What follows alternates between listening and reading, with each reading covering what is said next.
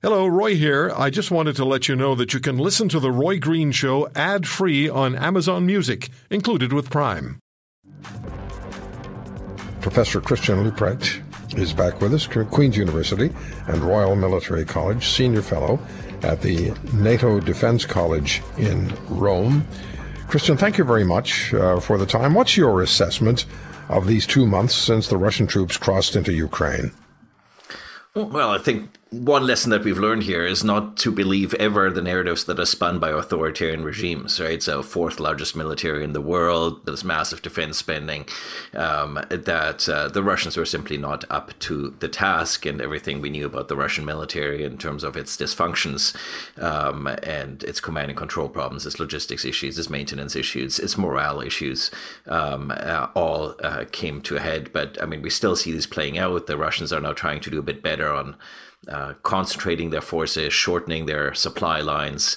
Um, but uh, they still have significant issues coordinating um, airstrikes and land forces, and um, uh, they they continue to have challenges in coordinating at the tactical level within and between units, um, and they still have significant command and control sort of issues. So I think so. That's one of the lessons that we've learned. Another is that Putin is determined that uh, this is uh, him and his generation and his uh, Kremlin cronies um, are profoundly aggrieved about the effectively uh, the Soviet Union and so now Russia by extension having lost the Cold War. Um, and uh, that they have uh, imperial ambitions for Russia that they will not drop. And uh, so Biden's point about the European periphery cannot uh, live in security and safety as long as Putin is in power, I think is also one of the lessons that we have to take away. But I think we also need to keep in mind that if we play ahead 10, 20 years, the new generation of kleptocrats in Russia is still as kleptocratic as the current elite, but they're not aggrieved about losing the Cold War and they want to maintain their wealth and they see the destruction of wealth as a result of this war. So I think we don't want to alienate Russia too much. And I think we've seen this sort of by the West uh, in, in its response. And we've also seen that. Uh, we didn't give ourselves enough credit. That Operation Unifier, to which Canada, of course, has contributed very actively since 2015, um, with the United States and the United Kingdom, training Ukrainian soldiers. We saw the way the Ukrainian military underperformed in 2014 when challenged by Russia. Um, and I think everybody, uh, except for the people who I think maybe did the training, um, were surprised by how uh, resiliently Ukraine has been able to respond. And so it shows that um, precisely to your introduction, that intervention and the sort of supports that we've provided over the years make a massive difference. And this is why it's so tragic that Canada has been so modest in its support because, of course, Canada paid it forward. Canada had such foresight when it came to Op Unifier in its participation when no continental European country was prepared to pitch in. Canada had such foresight with the enhanced forward presence in Latvia, where it was again the Americans in Poland, it was the Brits in Estonia, it was Canada and Latvia, and only the Germans as the only continental European country as a framework nation that stepped up in Lithuania. Now, of course, all the other member or most of the other NATO member countries provide support for the enhanced forward presence. But I would say it's it's really tragic for me to watch here because we made all this investment, we provided this massive down payment that is getting us through to this point. But now Canada's saying, well, you know, we've sort of paid our dues and sort of we'll just kind of step back. And look, I think the difference here is the Brits that continue to put in everything they have and then some. Just now announcing 8,000 troops for uh, for exercise Hedgehog. That's uh, that's about to happen clearly in the United Kingdom and, and increasing most European, continental European countries, including Germany that has been so reticent, this is being treated like an existential conflict, not just for democracy, but for the international rules based order. And I think Canada and the federal government are still treating this as sort of a bit discretionary. You know, we can, yeah. we can pitch in, we'll do a little bit here and there, but it's really not the main show. This is the main show. These are the Napoleonic wars of the 21st century, and the outcome of Ukraine has profound ramifications for the future of this century. Okay, so now let's look at this in the two minutes before we take the break. Given all of that you've said, and I agree with everything you've said, eh, the existential threat that exists, Putin continues, using the word threat, he continues to threaten the use of nuclear weapons. Do you fear that he will or might resort to nukes, even battlefield nukes, to further frighten the world? If he finds himself like a rat in a corner, would he reach for nukes, any kind of nukes? So let's go by what we know. So Sergei Lavrov, the foreign minister, just in the last two days said the West is sort of overplaying all this nuclear stuff. Russia has never actually said anything of the sort. Uh, this nuclear saber rattling by Russia is simply a provocation by the West that Russia doesn't intend to use nuclear weapons. So that could sound like de-escalation from the foreign minister in terms of like you know like that's that's nobody needs to be on edge here. We also know that since the beginning of the conflict um, right in the very first days of March, uh, this was not widely reported. Russia and the United States established a hotline, uh, just like the way they have in Syria, and just like the way they've had throughout the Cold War, uh, to communicate and deconflict on Ukraine. So we know that there are back military channels uh, in place to try to avoid any misinterpretation or mis-signaling. So that cooperation is hopeful.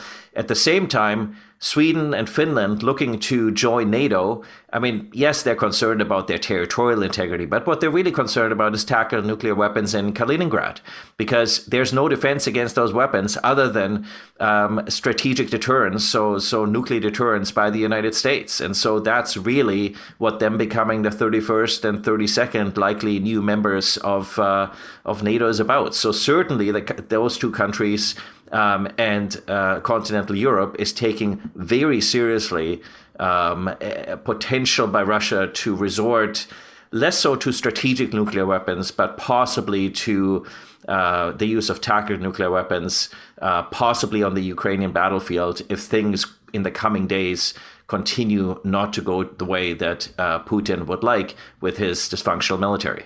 Christian, when it comes to intelligence, Mr. Putin is not happy with his own military intelligence. He's placed several of his officers in prison. I'm just wondering, is that Russian military uh, rotting from within? Maybe rotting is a strong word. Is it starting to uh, become more dysfunctional from the center on out as they're now facing the Ukrainian military that is punching before its weight? And does the Ukrainian military have the ability, given the influx of weapons and ammunition from the West, does the Ukrainian military have the capability to push the Russians back to their own border? Yeah, I think this comes down to a question of professionalism. And I think what the Russians really have exhibited here is that they're not very professional. And part of this comes down to the large conscript army. But I think what's not been widely reported is that a lot of these conscripts come uh, from the eastern parts of Russia. So these are areas that are very far flung. They're they're very violent places, and so this is also why you see some of this extreme depravity uh, in terms of the behavior by troops. But that also then shows that these are just not very disciplined troops. I mean, what you want your troops to focus on isn't on abusing civilians. You want to make sure that they ultimately prosecute the war effort because everything else here is ultimately a, a, a distraction from the military aims that you're looking to achieve. And it seems so not only does, for all the reasons that I outlined at the beginning, does the Russian military have great difficulty itself as an organization achieving these aims, it reflects, I think, as I've pointed out in your program before, military sociology. Militaries reflect the qualities of their society. And and we just have a you know what what is Russia? I mean, it's a developing country with nuclear weapons. And it could be a prosperous, thriving civilization if it wasn't ruled by kleptocrats that continue to extort and abuse the institutions of the state for their own purpose. So I think that is really the big advantage that the Ukrainian military has. That if it continues to focus on professionalism and prosecuting the war effort and not getting distracted by hatred against uh, against Russia, Russian soldiers, and so forth, if it keeps its eyes on the ball as it has, uh, for uh, what over 60 days now, I think the uh, there is a good chance that uh, the the Ukrainians will be able to continue to resist. And I think the meet there's sort of three areas here. So the immediate is resisting until May 9th, so that Putin doesn't have anything where he can declare victory, uh, any gains that he has made for his whatever great fatherland sort of parade, whatever that he wants to announce. The next is then holding out over the coming months because Putin, I think, will have to reconstitute substantially if he can't achieve aims um, by May 9th because he'll have lost so many men uh, and so much materiel uh, that there's an opportunity here, I think, for Ukra- Ukraine to be able to hold the line and continue to make life difficult for Russia. And I think in the long term, Ukraine may actually be able to push back militarily, but that continues, requires continued resolve by NATO and Western countries. And remember, everything that Putin does isn't just designed for tactical purpose on the battlefield. It is meant to divide NATO and the European Union. Uh, and certainly, this is why, coming back to your initial question about tactical nuclear weapons, uh, that would certainly be a massive challenge for NATO uh, should he use such a weapon. And so, maintaining unity is going to be the single biggest challenge for Canada and allies, which is another reason why Canada needs to continue to show resolve in its contributions to the Ukrainian effort. Yeah, increase that resolve. Um, hasn't Putin, though, really performed a task that many didn't think was possible? And that is unify NATO nations that have been arguably drifting apart from one another.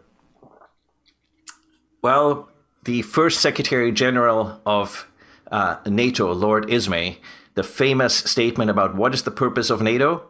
To keep the Russians out, to keep the Americans in, and to keep the Germans down. And uh, I think we're seeing uh, NATO finding uh, its DNA in its original roots here. Um, we had the challenge of keeping the Americans in uh, through the Trump administration, where everybody was reminded that they had to do more, which is, I think, why Europe here stepped up. I'm not sure we would have the same response from continental Europe um, if it hadn't been for the, for the Trump administration. Um, I think we see the resolve in uh, keeping uh, in keeping the Russians out, and I think we also see the pressure uh, uh, that has built on Germany now being the largest, the, the key pivotal country in Europe um, that uh, while the initial uh, objective may have been to keep the Germans within their borders, uh, that now NATO needs to make sure that Germany actually steps up as a leader in continental defense, continental security, and international security policy. And we can, I think, finally see Germany um, uh, maturing into that key leadership role in Europe. If you want to hear more, subscribe to The Roy Green Show on Apple Podcasts Google Podcasts, Spotify, Stitcher, or wherever you find your favorites. And if you like what you hear, leave us a review and tell a friend. I'm Roy Green. Have a great weekend.